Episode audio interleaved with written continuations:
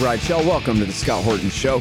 I'm the director of the Libertarian Institute, editorial director of antiwar.com, author of the book Fool's Errand Time to End the War in Afghanistan, and the brand new Enough Already Time to End the War on Terrorism.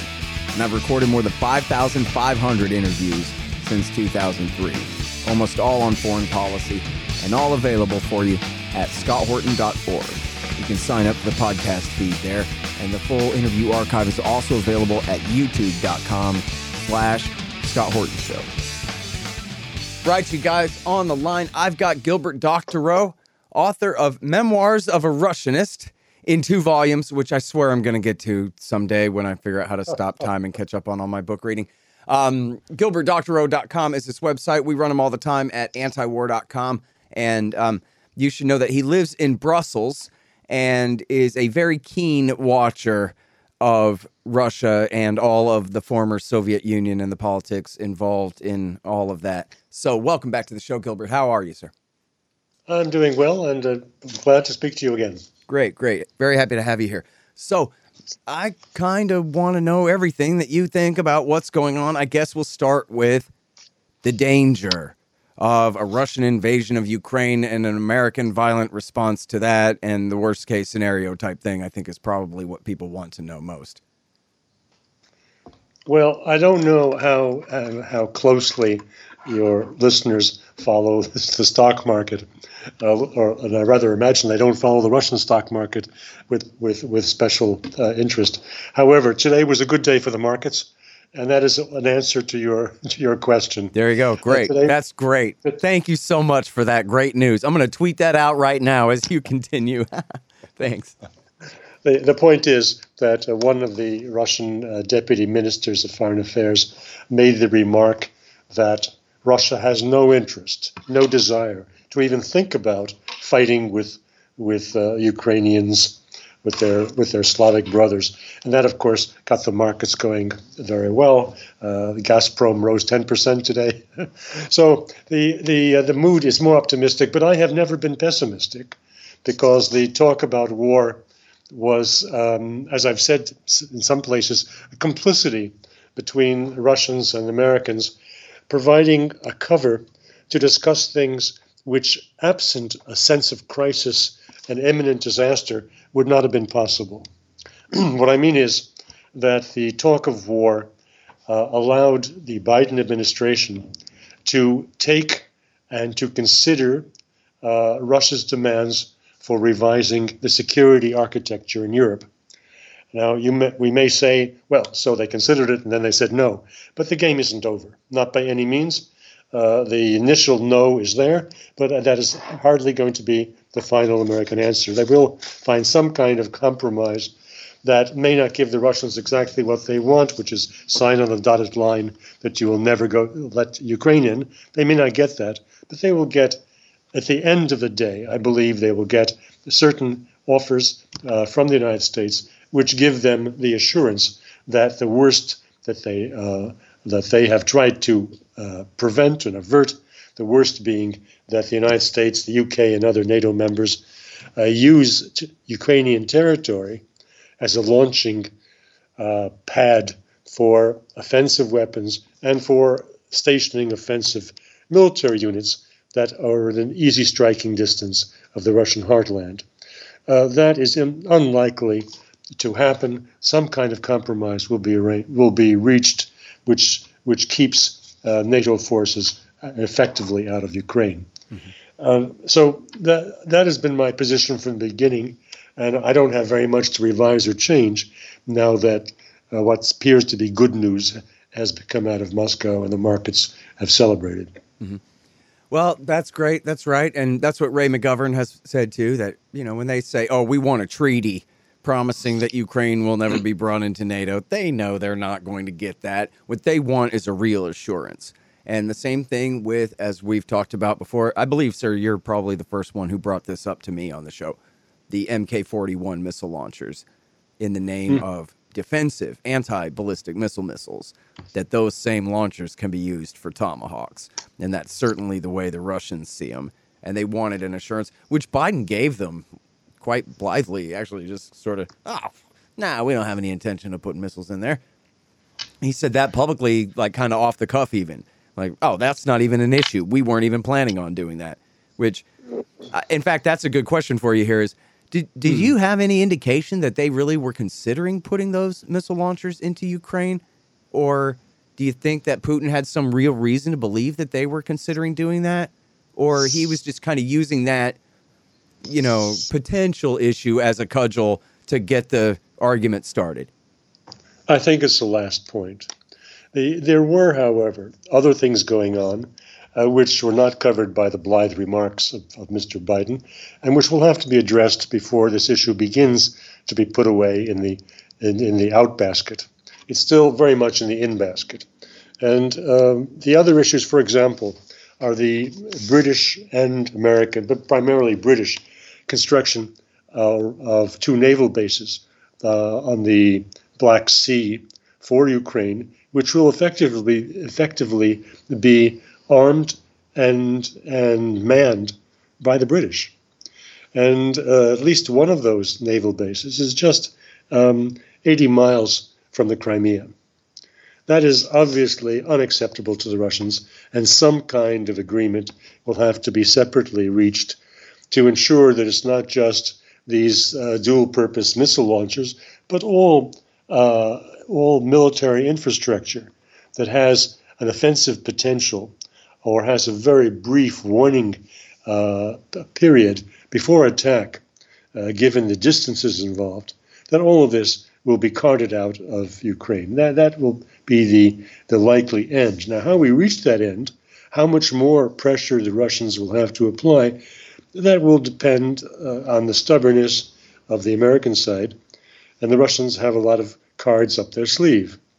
Uh, there was talk in the last week of uh, the agreements, the strategic cooperation agreements that Russia has reached with Venezuela and Nicaragua. Uh, and the purpose of doing that is to restage, to recreate the, the Cuban Missile Crisis in reverse. That is, uh, whereas the 1962 Cuban Missile Crisis was Russia station, stationing missiles that were nuclear armed in Cuba, 90 miles or whatever it is, from Florida, which uh, the United States rejected as totally unacceptable and was ready to go to war over. Uh, and now it is the Russians who are saying, doing this in reverse, uh, that you, what you, the United States, are doing with, with by marching up to our borders uh, in NATO or simply on your own uh, is unacceptable to us. You're, po- you're presenting security uh, risks which we cannot accept, and we will in, we will return the favor by placing our um, bases close to you. Now, they weren't necessarily going to be missile bases in either Nicaragua or Venezuela, but what they will be, uh, very possibly, is a port facility rights. That is to say, to for Russian submarines and surface uh, vessels to be able to put into port in, say, in in um, Nicaragua, and uh, so not have to travel several thousand miles back to their to their Russian bases to keep a watch in the Caribbean. Now that would be very unpleasant for for Washington, and it has the negotiating advantage of, of placing in the front pages of all of our newspapers the Russian charge, oh, we don't have the right to uh, uh, to a sphere of influence or a buffer zone, then, gentlemen in Washington, how dare you call out the Monroe Doctrine and complain about our bases in um, in Nicaragua or, or, or Venezuela? So that is a, a, next a next possible development if the Russians do not get satisfaction uh, with their present negotiations uh, that will probably resume in Geneva. Mm. They, of course, also have the possibility of uh, of playing peekaboo with their their uh, nuclear armed uh, hypersonic carrying um, submarines off the U.S. Uh, coast, both East Coast and West Coast. That would be certainly get the attention of Washington, of Capitol Hill, and you'd have a lot of of angry words um, but the knowledge, uh, but, uh, but not just angry words, but deep fear, existential fear, which might make the United States more flexible in, in uh, negotiating the Russian demands. Yeah. Now, uh, you know, it's funny because the parallel kind of argument from the Doves has been, guys, remember the Cuban Missile Crisis and how the Americans reacted to the Soviets putting missiles and these kind of bases in Cuba? Well, how do you think they feel now? But then there's the whole other argument about the Cuban Missile Crisis, which is the Russians could make another one of those if they wanted to. Which I know you didn't say missiles. Uh, you know, a destroyer base would be, you know, ten percent of a Cuban Missile Crisis, but any kind of increased Russian military presence in the Americas would be, you know, obviously the kind of crisis, you know, politically, domestically, that any politician would want to avoid. And so, but it just goes to show, right, that there's all kinds of things the Russians can do if they want to have something to negotiate away. Well, they could escalate all over the place. And, you know, we're probably just beginning to imagine all the different things they could do to get the Americans to just agree to back off, which has already happened, right? I mean, as you're saying, the the Biden government isn't going to, uh, you know, force these issues. In fact, the headlines on antiwar.com today are uh, the Ukrainians met with the Russians and uh, agreed to, I guess, try to reinforce the Minsk II ceasefire in the east of the country, which is, you know, obviously the Americans are behind them, telling them they want them to make this deal right? Or don't tell me that's over the Americans' dead body that the Ukrainians are making that deal today. No, of, of course. Uh, the United States would be pressuring Ukraine. Uh, this is unpleasant. Uh, they they would like to to have Russia over a barrel, but they don't. In fact, uh, Washington Washington's options are far fewer than the Russians' options, and its geography tells you that story. I think the most remarkable thing in the development of the post Cold War is how the countries that, that, that the United States has brought into NATO, the so called frontline states, like the Baltic states, which have borders with Russia or are within very close proximity of Russia, that none of them look at the map. And when you look at the map, you understand that the um, there is a big neighbor, and the neighbor, and you may be close to them, but they're also close to you. And there's no way in hell that any that any any country which is your ally, uh, four thousand or five thousand miles away, uh, and has like three thousand troops stationed in your country, is going to save your neck if the Russians decide to break your neck. So the the that's one side, the military side. Of course, the other side to this issue has been the self-destruction of these countries um, economically uh, and demographically um, when their elites uh, did a cozy deal with Washington, uh, got themselves established as Washington's favorites and as the the uh, the um, democratically elected governments well, these democratically elected governments in all of these East European countries oversaw the loss of 25, 30% of the population because their economies imploded uh, when they lost the Russian market. And they lost the Russian market because they gave it away, or they, by spitting in the face of the Russians uh, and smiling to the Americans. So these countries all are in a weak position, although they shout a lot and make a lot of noise and have until recently been the tail wagging the, the NATO dog. Uh, the Russians intended to end that, uh, that uh, uh, impossible situation and to speak to the principle, which is why they went over the head of Europe and spoke to the United States. Hang on just one second. Hey, y'all, they've got great deals on weed at thehempspot.com.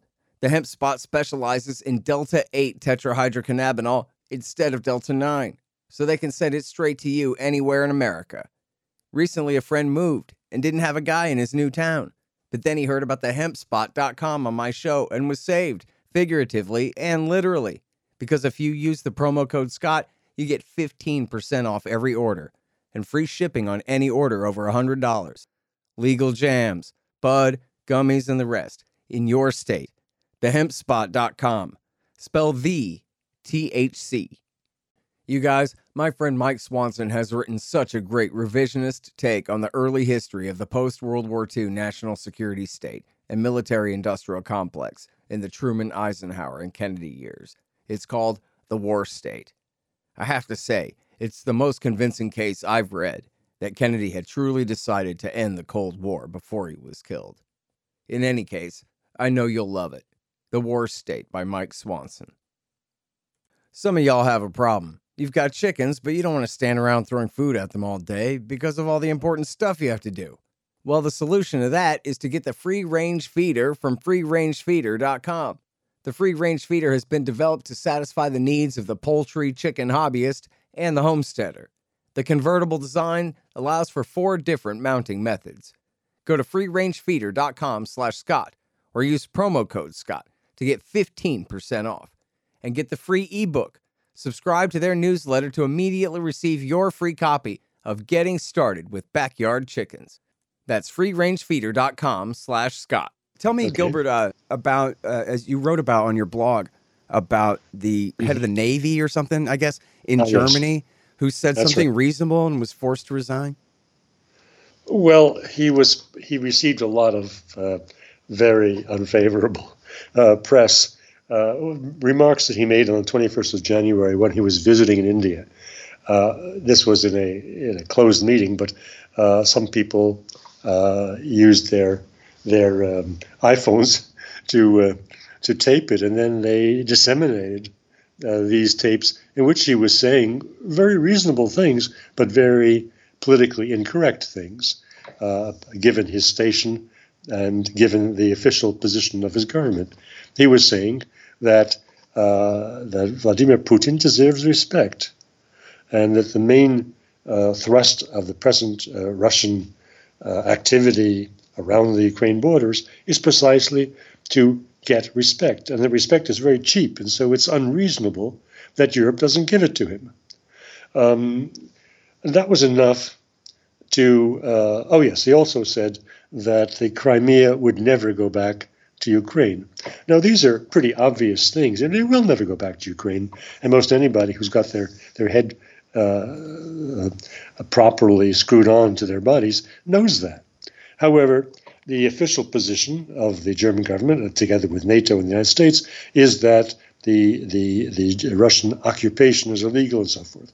So he said politically incorrect things, and he took a lot of flack, and he consequently tendered his resignation, which was uh, then immediately accepted. So he's gone. However, as uh, as I noted in in an article yesterday, this was not a one-off thing. This is not the strange behavior of one uh, German uh, uh, head of navy who happened to have a heart as well as a mind and who behaved like a normal human being, which right. is something that's yeah, the whole government seems to be the Germans are the most reluctant to go along with the more aggressive posture out of everybody in the current situation, right?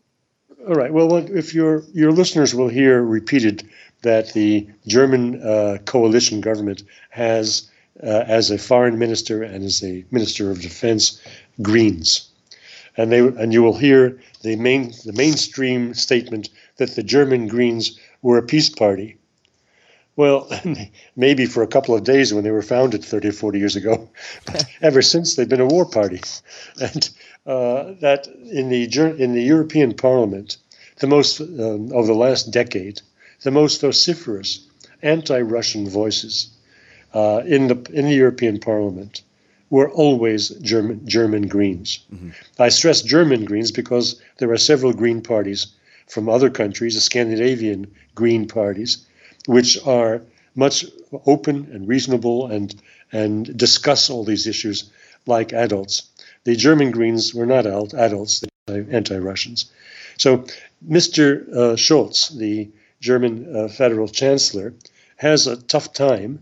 Uh, he requ- he needed the help of the Greens to form a majority coalition and, and his new government. Um, but uh, he is the heir to a different tradition that is the tradition of the SPD, of the socialists going back to the 1970s, uh, was that called Entspannungspolitik, the detente in nice French English, relaxation or rapprochement uh, between Germany and Russia. Uh, this was the policy that was championed for five years during his chancellorship uh, of Willy Brandt, who was, we all know, first as the, or some of us know, as the uh, uh, celebrated mayor of Berlin, who went on to become chancellor.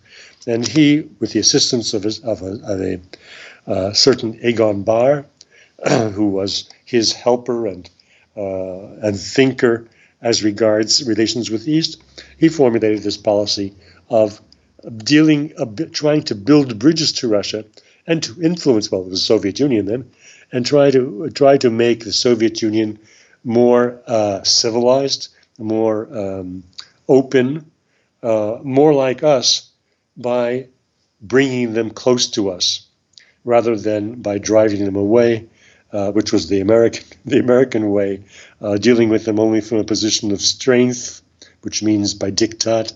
Um, that was the American approach, and the Willy Brandt uh, had a different approach. That is the legacy of the 1970s uh, Socialist Party of Germany, and it was picked up in the new millennium, in 1999 to 2004, uh, by uh, the the socialist um, uh, chancellor at the time, who um, did two things that are very notable and which uh, I would mention here. One is that he backed, this is uh, Schroeder, Gerhard Schroeder, he backed the, um, the, the, gas pipeline, the Nord Stream 1 pipeline, uh, and he um, was joined France and Russia in publicly denouncing the United States plans to invade Iraq. Uh, he denied the United States uh, the UN cover that it sought before staging the invasion of Iraq. And so the American invasion of Iraq was illegitimate from the first day. It, by this, they formed what was called a coalition of the willing. Well, the Americans didn't have a choice but to forgive um, Schroeder and Germany. After a big fuss with France over the freedom fries and whatever, uh, the United States gave a little tap on the wrist to France, and the United States went after Russia uh, to hound it out of the civilized world. So the bad relations with Russia started under under Bush Jr. and uh, the the the um, uh, starting point was precisely the Russian uh, denial in the UN of the U.S. hopes for UN sanctioned uh, invasion of Iraq. anyway, the I want to say that this was uh, the policy of Schroeder was uh, Russia friendly, and then after he was succeeded because he was a very brave man. Uh, the German finances were a mess after investing hundreds of billions of euros in raising uh, the East Germany following unification under Kohl. The, the government was broke, and Mr. Uh, Schroeder did a very brave thing. He introduced austerity to put finances in order, which made him instantly very unpopular, and he lost an election. And he was replaced by uh, by Madame Merkel, by Frau Merkel, Mutti Merkel. And their, that, their, their party, the CDU, the conservatives, had no investment in close relations with Russia. And despite all the talk of, of our of American newspapers of how uh, because um, uh, Angela Merkel was an Ossi, came from East Germany, and she spoke Russian as a child, she had an instant rapport with with Vladimir Putin and blah blah blah. Uh, that was all just newspaper concocted uh, uh, propaganda. Uh, they, there was no love between Madame Merkel and, and, Vladimir Putin. She looked down her nose at the Russians in general, and uh, uh, although she initially resisted American sanctions in 2014 following the annexation of Crimea, she then went on to become the main enforcer of European inspired, of U.S. inspired sanctions against Russia. So the this new government uh, of of um, Mr. Scholz is an heir to the this legacy of good relations with Russia, which was not the policy of the CDU, of the conservatives, who were in power for 13 years under, under Merkel. Uh, we will see whether or not Scholz uh, um, is able to master, uh, to take control of his government and override the rather hawkish and warlike instincts of the Greens that he had to do, he had to bring into his government in order to rule. Mm-hmm. But I wanted to bring attention, if you have, give me one more minute to say this, uh, I wanted to bring attention to something that happened yesterday, the day before yesterday, and which is a follow on to your introducing the question of this German uh, minister of the Navy who was forced to resign.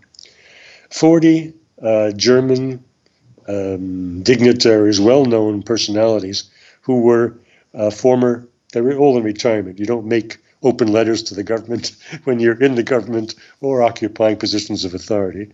If you do that, you find yourself out, out on the street the way the, the German uh, naval minister is. So these are retired uh, but very well recognized and known ambassadors of Germany, uh, political scientists of Germany, and uh, and business people, and they signed a letter, uh, 40 of them, uh, calling upon Scholz to implement the the Socialist Party's tradition of détente with Russia, and they blamed the United States for uh, using this conflict over Ukraine to enforce its control over Europe as a whole against the interests of Europeans. I think your readers would be uh, quite um, interested to consider the statements that are made, because I imagine many of these statements uh, they will also subscribe to. Mm-hmm. That uh, European Union consists of vassals controlled by the United States and working against the interests of the European peoples. Well, I'll tell you that what. I mean, the, to read the yeah. statements from uh, this guy, I'm sure I'll say his name wrong, Jens Stoltenberg, the head of yes. NATO. Uh, yeah. You know, he talks as though he's ready for war at any time, and then he came out making demands that uh, I'm not exactly sure the exact language of it, but essentially um, saying that he wanted, he demanded that the Russians leave the Donbass, where they really aren't anyway, um, and the Crimea, but also South Ossetia and Abkhazia and yeah. the Transdniester. I'm sure I'm saying that wrong too, uh, which is this little strip of land, I guess. Uh, I'll let you describe. I think between Hungary and something or other, and uh, and he's demanding all. He's calling all this occupied territory and demanding the Russians leave now.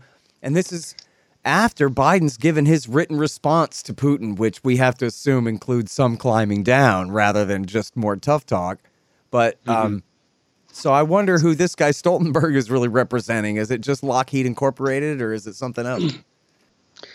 Well, I think he gets his marching orders from Washington, just as uh, the the um, head of the European Commission, um, uh, von der Leyen, uh, who was the formerly bef- the, the, minister, the minister of defense in Germany and, and worked very closely with NATO, she also gets her marching orders from Washington. And for that matter, the head of the European Council, Charles Michel, also gets his marching orders from Washington. These people are on the U.S. payroll. I don't mean necessarily they get a check every month, but uh, they're they're lined up to get their hot dogs at the ranch, and uh, Europe as as as a as a whole uh, does not defend European sovereignty at present. Individual countries have that possibility, and Germany is the outstanding case where there is a tradition of uh, of, of independence from the from NATO and from the uh, the European Union vassals the following Washington. Under Merkel, that was submerged, and she did Washington's bidding uh, in the hope of preventing things from getting still worse. In the case of Scholz, we'll have to see what he does. He isn't uh, very impressive uh, in, in the first days in office, but perhaps he get, he'll get his feet on the ground and will uh, be able to to command a team that is um, distinctive in being more peace-minded. Um, by the way, the the open letter uh, had its the following title. It was for a German security policy that builds peace. So I, I think that that this will be of interest to your uh, to your listeners. Um, just it, it, it is not a completely new development. I was in Berlin in in, in November together with, with Ray McGovern, by the way. We both were there mm-hmm. in November 2016 when something called Detente Now was launched, also by so, by socialists with people uh, who had served closely with Willy Brandt's assistant Egon Bahr. Mm-hmm. And the, this appeal, which found rapport in the States, uh, Noam Chomsky signed on, Daniel Ellsberg signed on, um, Ray's organization, the VIPS, the this veteran uh, uh, intelligence, intelligence professionals for sanity professionals. Yes, yeah. they signed on. The American uh, uh, physicists signed on. There were enough, there were a number of, of large and, and very reputable mm-hmm. uh, social organizations in the states, and the the, the appeal which I, I, brought to to the nation, the the uh, the weekly um, magazine of commentary in uh, in in New York, mm-hmm. that appeal was put on their pages. Now, unfortunately, at the time that this was made, I'm sorry, Gilbert. I, am so sorry yeah. to interrupt, but I am up on a sure. time wall right here. I okay. have to go. Um, somebody's supposed to be interviewing me in a minute here. Um, okay. But but thank you so much for coming on the show and for all your great insight here. And uh, we'll look forward to reading you at gilbertdoctorow.com and at antiwar.com. Thank you again, sir. My pleasure. Bye bye. The Scott Horton Show, Anti War Radio, can be heard on KPFK 90.7 FM in LA, APSradio.com, antiwar.com, scotthorton.org, and libertarianinstitute.org.